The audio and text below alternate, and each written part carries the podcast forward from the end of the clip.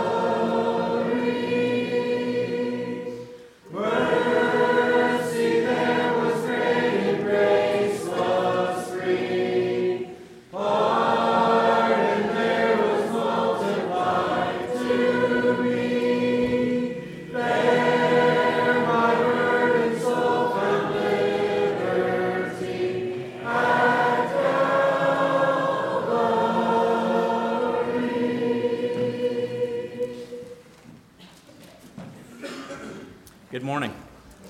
Open your Bibles, if you would, to the Acts of the Apostles, chapter 4.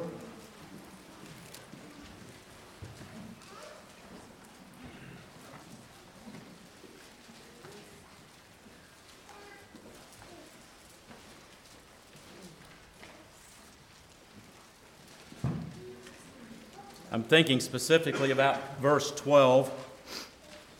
Neither is there salvation in any other, for there is none other name under heaven given among men whereby men must be saved. I just simply want to welcome everyone this morning in this place of worship. I realize that there are people gathered all around the world, maybe on different time zones but gathering in on the Lord's day in the house of God in the name of Jesus. I want us to realize this morning the great power that there is in that name. The world around us uses the name of Jesus sometimes casually sometimes in vain. But the church of God today uses the great name of Jesus with power.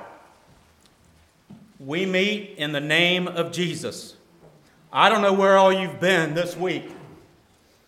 I know where some of you have been. And the power of the name of Jesus has given you victory. It may be small situations in your life. Maybe you didn't even realize it.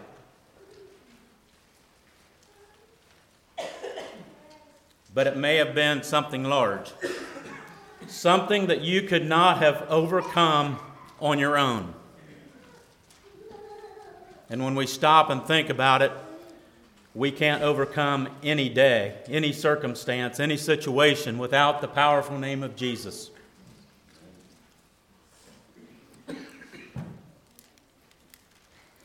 This is a terrific account. Peter and John preaching in the name of Jesus. It has, it has totally thrown the community upside down. In verse 7,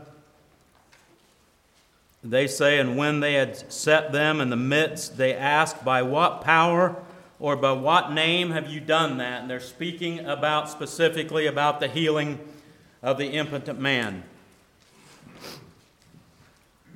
5,000 souls had come to know Jesus. A man had been made whole. Peter, verse 8 Peter, filled with the Holy Ghost, said unto them, You rulers of the people and elders of Israel, if we this day be examined of the good deed done to the impotent man, by what means is he made whole? And that, that phrase strikes me personally. I grew up in the church. I grew up in a terrific Christian family but I fell from God as a young man. And I not only fell away from God, as I look back in my own personal life, I fell apart, disjointed, fragmented. Verse 9 tells me that the power of Jesus in the Holy Spirit can make us whole can bring us back together, can reunite our wayward bodies, our fallen souls, and our separated spirits, and make us one in Him, reunited, whole. If you know Jesus this morning and you have totally given your life to Him, you can be whole in the name of Jesus. Be it known, verse 8, to all of you, and I've already read this. and to all the people of Israel that by the name of Jesus Christ of Nazareth, whom you crucified, whom God raised from the dead, even by him doth this man stand here before you whole. That tells me that if you feel fragmented, if you feel fallen, if you're honest with yourself outside of Jesus Christ, you are not only away from God, but you have fallen apart. And in the name of Jesus, you can be made whole. You can be made one by his name. And so we can get all caught up. And I enjoy the studies of doctrine and theology and all the mechanics of, of our belief. But really, when it gets right down to it, we set all of that aside and it is in the name of Jesus only that we are made whole. This is the stone which was set at naught of all builders, which has become the head of the corner. There is there neither is there salvation in any other.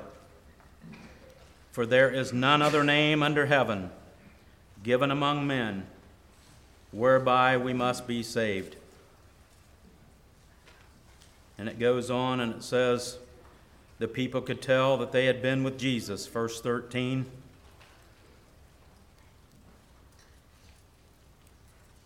Verse 17. But this spread, they were warned that they not spread this any further among the people. Let straightway threaten them that they speak henceforth to no man in this name.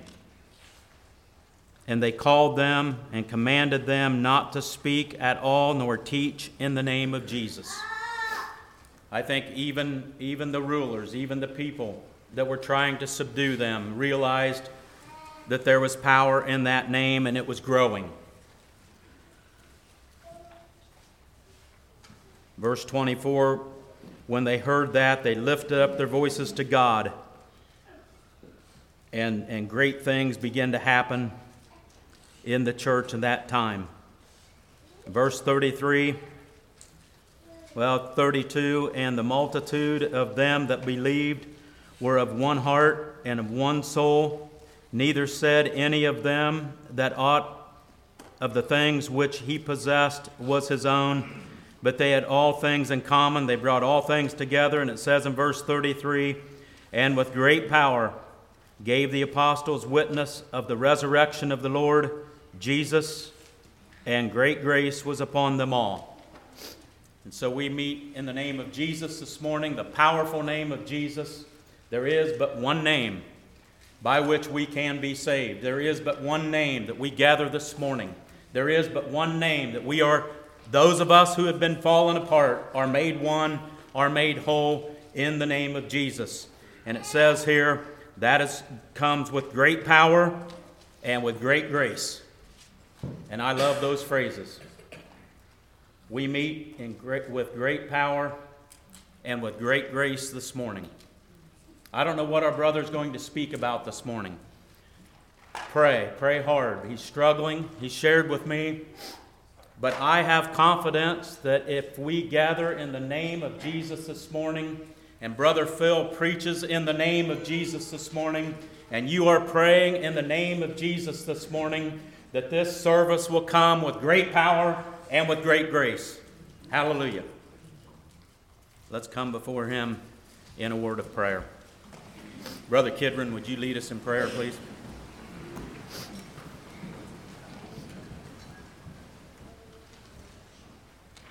Almighty God, Father in heaven, we stop in this point in our service, and we bow before you uh, as Lord of our lives, as the creator of the earth. You are omnipotent. You are awesome. And Lord, we praise you and we, we cry out to you also uh, as our Father.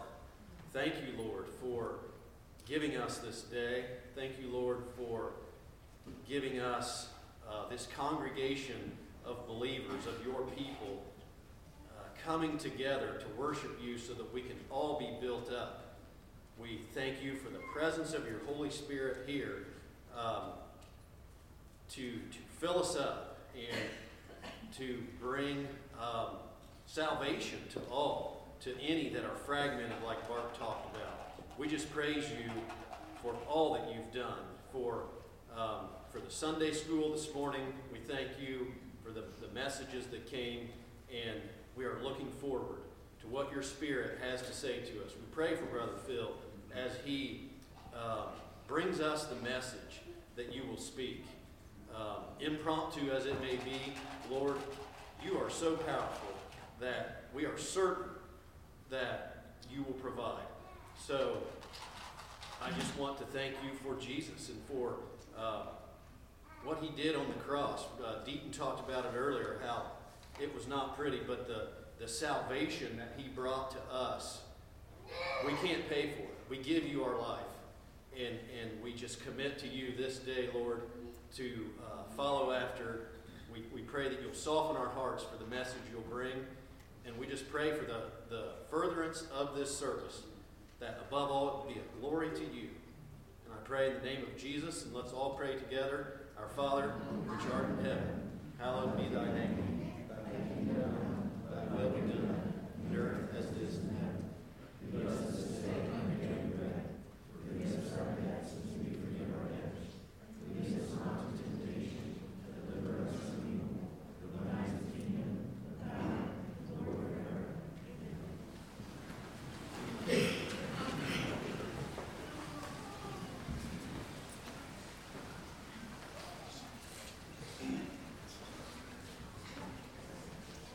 Let's sing 472. 472. I think we've only sang this here once or twice before. Um, the reason I chose this song is the story behind it, if I can share just a little bit. The author of this hymn, Annie um, Flint, wrote this song. I think I shared this before two years ago. But, um, she became a believer young. She was an um, orphan. Her parents died, and then her adopted parents died. As a young lady, she developed arthritis, she became blind, and several other health maladies. And then she wrote this hymn towards the end of her life. And if you read the words, it fits in really well with what we're experiencing this morning, and what I'm experiencing in, my own life, and what we're experiencing in the world around us on a greater scale. With that, the all supreme power of Christ is available to all of us. So, let's sing. He giveth more grace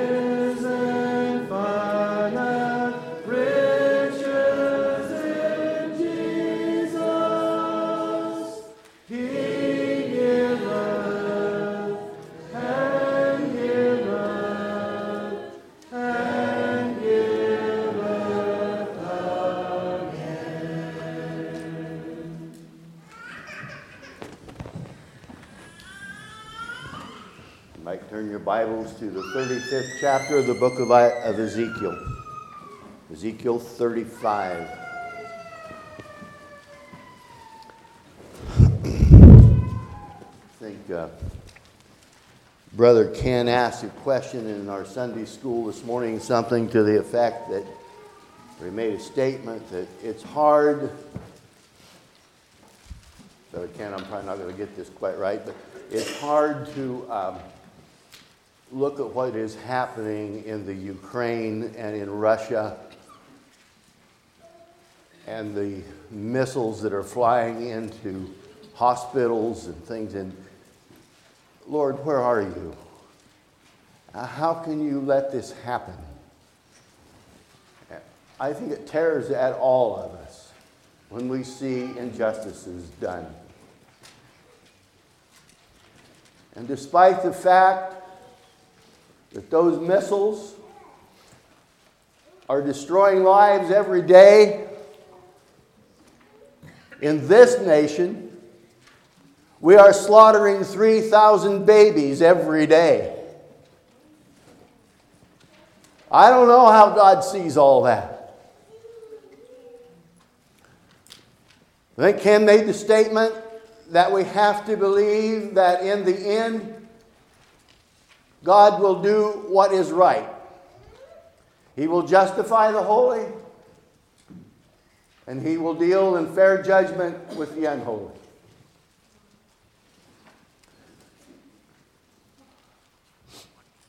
Where I'd really like to go is Ezekiel 37, 38, and 39, but I'm not going to this morning. I'm going to lay a groundwork for that. That'll have to come another day because it seems like that fits more where we are.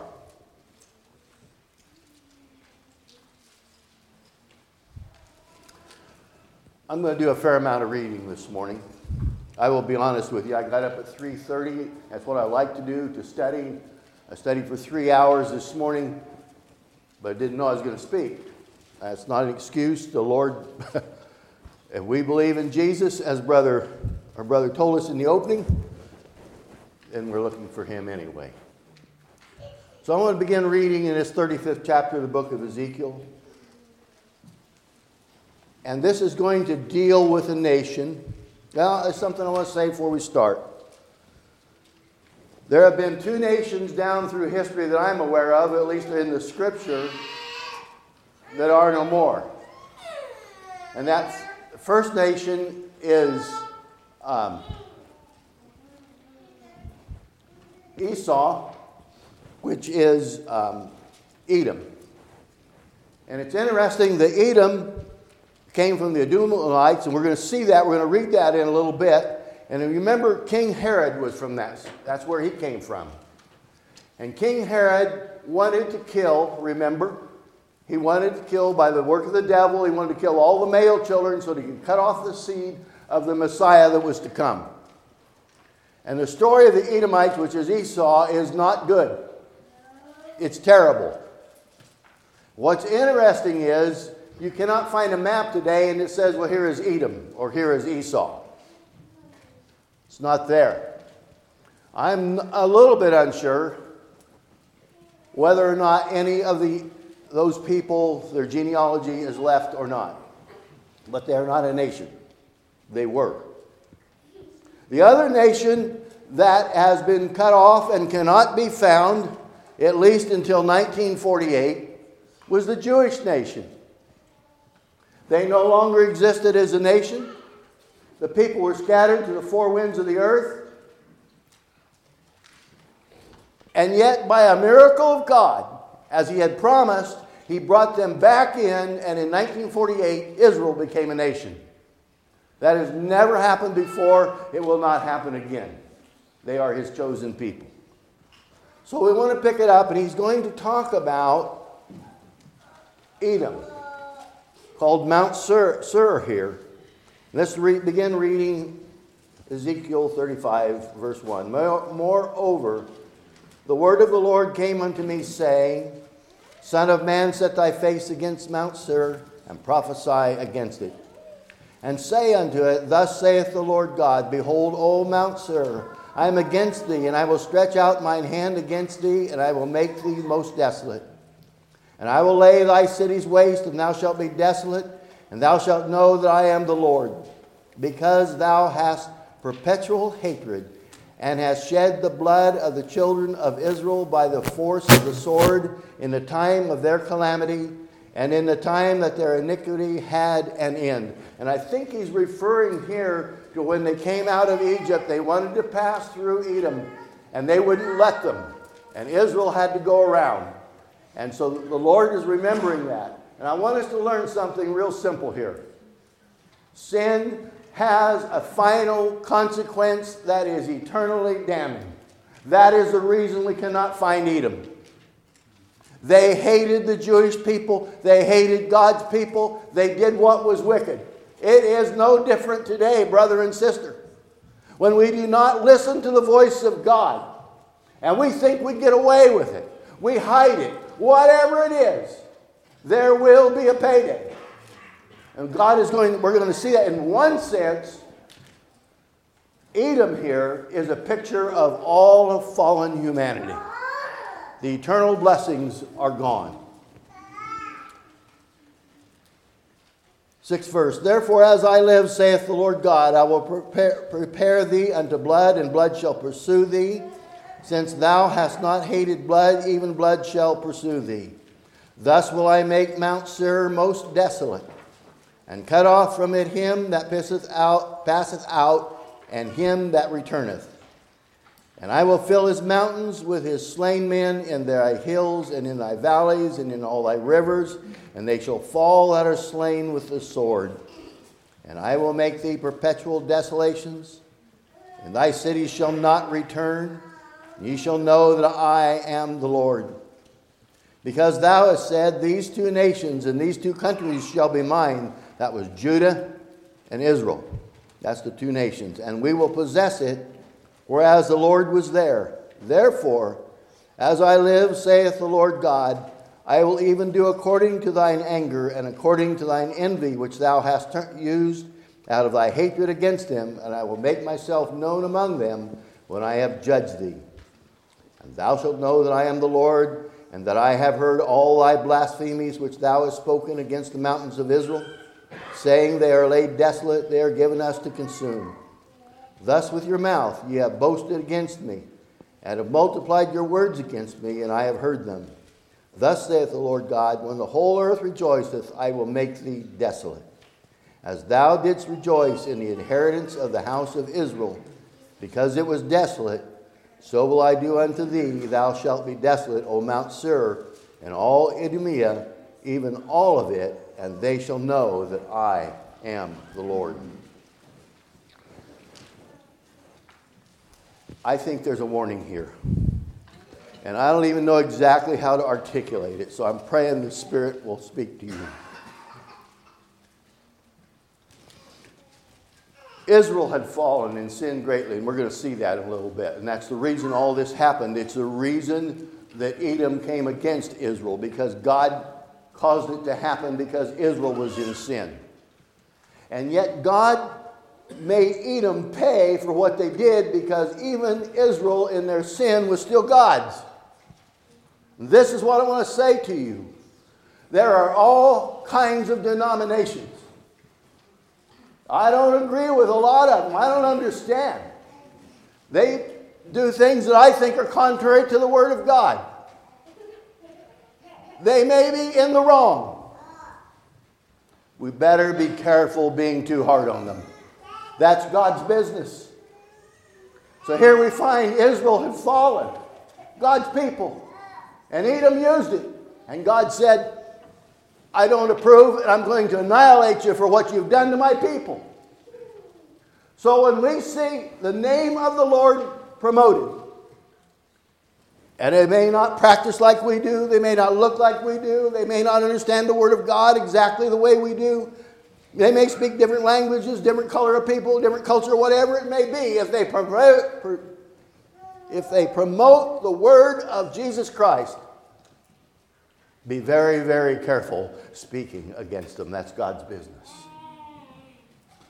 And somehow, Somehow, the church of Jesus Christ must learn to do two things interpret and stand on this word as the best they know how, and be very, very careful with anyone else.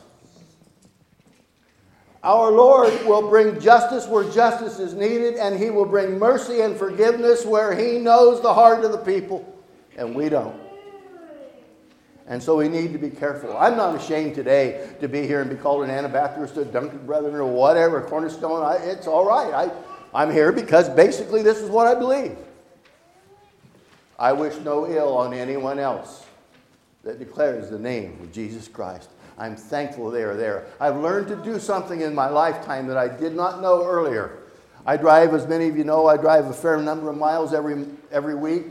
I used to do more than I do now, but a lot of it is back roads and country roads. And I see little churches. A lot of times go through the little burgs, and there'll be a little burg that's not even hardly big enough, and there'll be at least two churches there. And a lot of times when I drive by, I just pray for them. I don't know anything about them. But their name says they're Christian. And I'm thankful that they are there. And I leave the rest with the Lord. So here we find Edom. And God says, You're going to be desolate for what you've done to my people. Well, what's he going to do for Israel? Let's read chapter 36, or at least a portion of it this morning. Also, thou son of man, prophesy unto the mountains of Israel, and say, Ye mountains of Israel, hear the word of the Lord. Thus saith the Lord God, because the enemy has said against you, Aha, even the ancient high places are ours in possession. Therefore prophesy and say, Thus saith the Lord God, because they have made you desolate and swallowed you up on every side, that you might be a possession unto the residue of the heathen, and ye are taken up in the lips of the talkers, and are an infamy to the, of the people. Therefore, ye mountains of Israel, hear the word of the Lord God.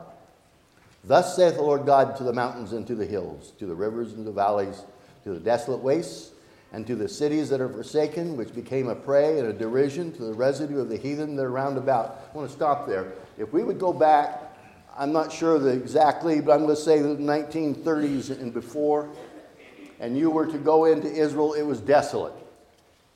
Completely desolate. There was two things. There was there was uh, desert and there were swamps. And um, I think it was uh, Mark Twain in 1870s that went to Palestine. It wasn't Israel then. He went to Palestine. And he came back and said, It's an absolutely desolate, worthless place. And God said, and what he's talking about here is their sin.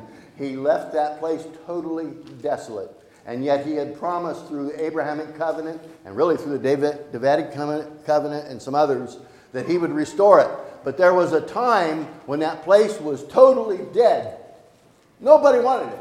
None of the nations, they didn't argue it. World War II didn't start because of that. It's amazing. And so it was a totally desolate place. Sixth verse. Fifth verse. Therefore, thus saith the Lord God Surely in the fire of my jealousy I have spoken against the residue of the heathen, and against all Idumea, which have appointed my land unto their possession with the joy of all their heart, and with despiteful minds to cast it out for prey. Prophesy therefore concerning the land of Israel, and say unto the mountains, and to the hills, to the rivers, and the valleys, Thus saith the Lord God Behold, I've spoken in my jealousy and in my fury, because ye have borne the shame of the heathen. Therefore, thus saith the Lord God I have lifted up mine hand. Surely the heathen that are about you, they shall bear their shame. But ye, O mountains of Israel, ye shall shoot forth your branches and yield your fruit to my people of Israel, for they at, are at hand to come. For behold, I am for you, and I will turn unto you, and ye shall be tilled and sown. And I will multiply men upon you of all the house of Israel even all of it, and the cities shall be inhabited, and the wastes shall be builded. They tell me that there are actually five different weather zones in the land of Israel. And they export more variety of fruits and vegetables than any other nation on the earth. Now you got to remember, 75 years ago, that was not the case. What we're seeing is the prophecies of God being fulfilled in Israel and the blessing that is there technology, water, agriculture. Even the United States leans heavily on the technology that is learned coming out of that little sliver of land that's only been there for a few years. And God is promising, and we're reading it right here, He says, I'm going to restore you. If you want to know what's happening today, and this is a bunny trail right now, but if you want to know what's happening in Ukraine, you want to know what's happening in China, and you want to know what's happening in Iran, which is Persia in the scripture, and you want to know, look at Israel. That's where it's all going. It's all headed there. This is God's people, and we're reading the blessings that He's going to pour out upon them. 11th verse. And I will multiply upon you man and beast, and they shall increase and bring fruit. And I will settle you after your old estates, and will do better unto you than at your beginnings. And ye shall know that I am the Lord.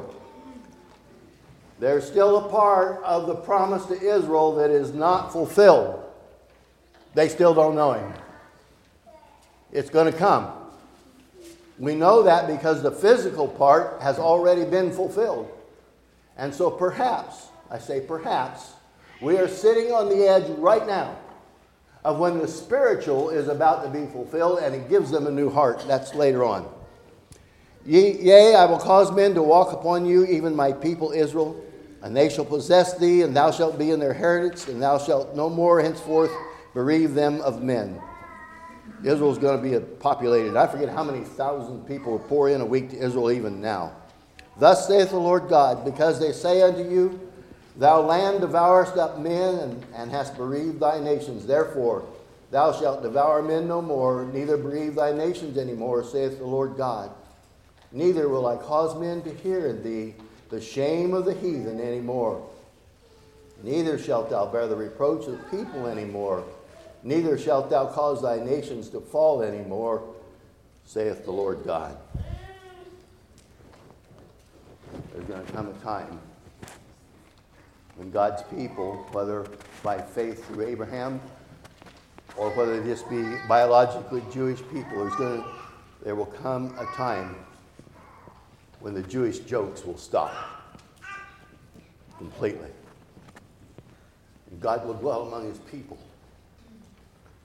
And the heathen that come in, and we're not going to take the time to show that again today, but the heathen that come in through faith in Jesus Christ will become sons and daughters of Abraham by faith, and they are included in all of this blessing.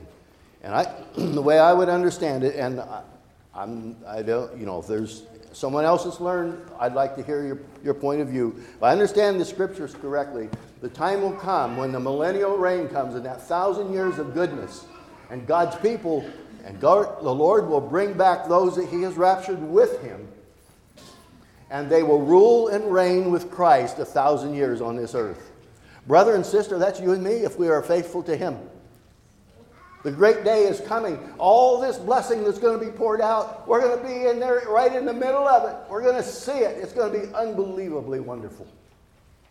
I've, it has been said the day will come when the land of Israel will be as the Garden of Eden.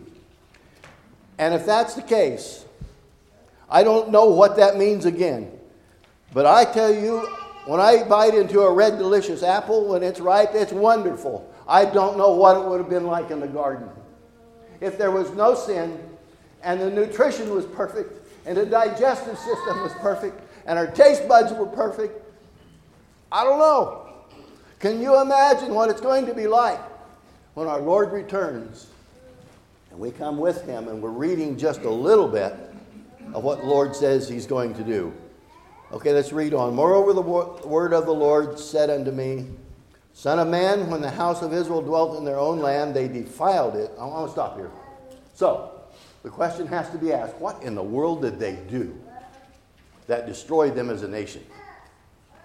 That God had to extend this great, great mercy to bring them back again. There must have been something that they did. I want to know what it is, right? Let's read. Son of man, when the house of Israel dwelt in their own land, they defiled it by their own way and by their doings. Their way was before me as the uncleanness of a removed woman. This is talking about the menstrual cycle of a woman. Wherefore I pour, poured my fury upon them for the blood that they shed upon the land and for their idols wherewith they had polluted it. And I scattered them among the heathen, and they were dispersed among the countries according to their own way, according to their doings. I judged them. And I want to stop here. Two things. Brother and sister, if he's going to do it to his people and the people that he loves, you think he will do it to the Gentile nations? Two things. One of them says the shedding of blood. In some places it says the shedding of innocent blood. I already mentioned abortion. I'm afraid there's a lot of Christian churches that are all worked up about what's happening in Ukraine, and I understand that you do too. But we've become very, very callous to what's happening right here. And our times of prayer, I wonder how many of us, you know, we're an Anabaptist group, and, and we don't, sometimes the Catholics kind of get a bad name among us and all that. I'll tell you one thing about the Catholics they have signs up and they continually pray for the unborn. Maybe we could learn a little lesson there. That's one thing, the shedding of blood. And I don't think it's just the babies. I think it is the abuse of the home. It is the abuse of, of mankind with one another. It is the destruction that is taught in the schools. It is the wickedness that is held up as good and good is condemned as evil and the blood of men die because of the sin that's there. And that's the reason, as the Church of Jesus Christ, every believing, I don't care where they are, not just here, we need to be a separate kingdom. We don't belong to that world. That world will condemn forever. And we will be as Edom, we will be destroyed and wiped off and spend eternity in a terrible place. You'll notice the second one's there. And he said, For their idols wherewith they polluted the land. I don't know. We had this discussion recently with some others. I'm not too sure what all is an idol. You can find a lot of definitions basically, in my mind, I would tell you, is an idol is anything, anyone or anything that takes precedence over the worship of my Lord. Anything, anyone. We have any idols? One of the one of the problems with sports, this is just me, my opinion, you, you weigh it in the spirit. I like sports, you know that. Go Bucks. One of the problems with sports is they become preeminent. And that becomes more important if the Buckeyes are playing today. That's more important than going to a Wednesday night Bible study. Because they're playing a big team, and I have to see that. One of the problems with sports is it keeps us from in the Word of God, it keeps us from mission, it keeps us from outreach. We need to be careful. A lot of us men and I know the Word of God tells us we're supposed to work, and we do. Work hard. Sometimes we work too hard. Do you have any idols? My farm has to be look the best. My equipment has to be whatever. And we get caught. Idols, two things the shedding of blood and idolatry will condemn a soul it will condemn a family, it will condemn a nation. We need to be careful with those. This is the reason that Israel was scattered to the four areas of the earth and they no longer existed as a nation. Didn't even exist.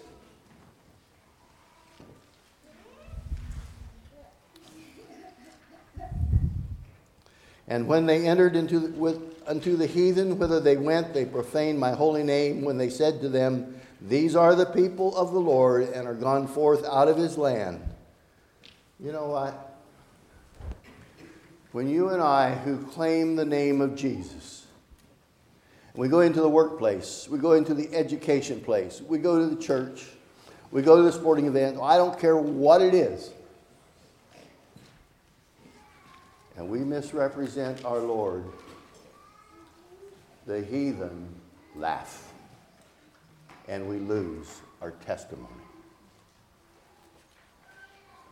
One of the one of the things in our day, and again, this is me, so you, you do with it what you want. This is, this is Phil speaking, I think, I trust by the Spirit, but you judge. We live in an immodest world. It's just plain wicked. The billboards are wicked. The advertisements are wicked. We're not careful, we adopt their ways. Why do we, why do we, why do we promote dressing modestly?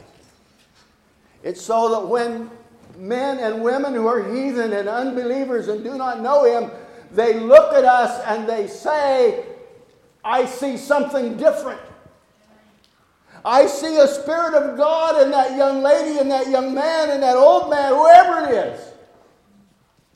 They are different. One of the greatest things can ever be said of you is you go into the workplace, you're there day after day, and someone says, You're different. Hallelujah. We better be.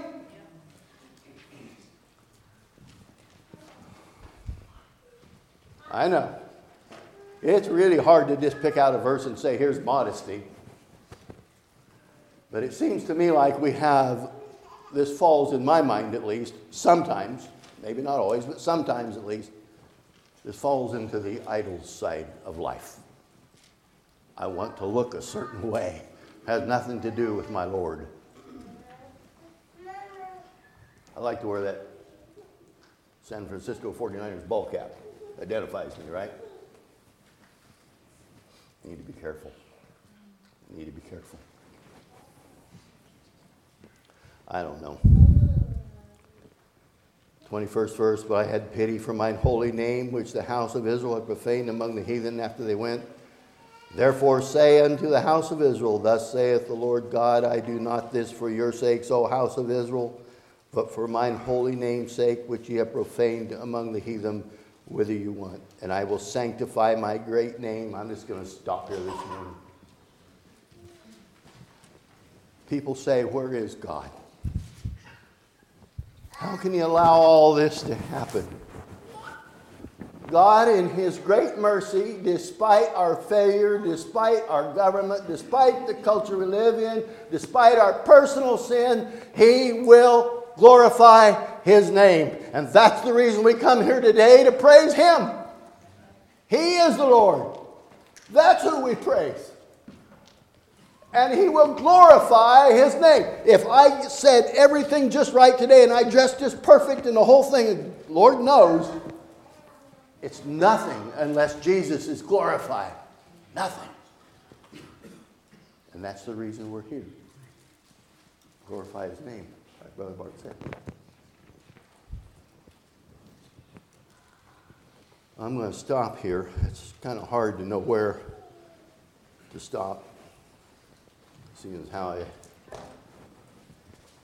Keith Bailey used to say, he said, there's three things, Brother Phil, and he'd say it to all the ministers. Three things you got to be ready to do at any time preach, pray, and start hymns. And I tell people after he heard me sing once, he dropped the third one. but I thought about that this morning. I didn't come here planning. You know, Keith, you're right. The Spirit of God is not weakened. It's His word, not mine. It's His word, not mine. It's His glory, not ours. May the Lord bless you.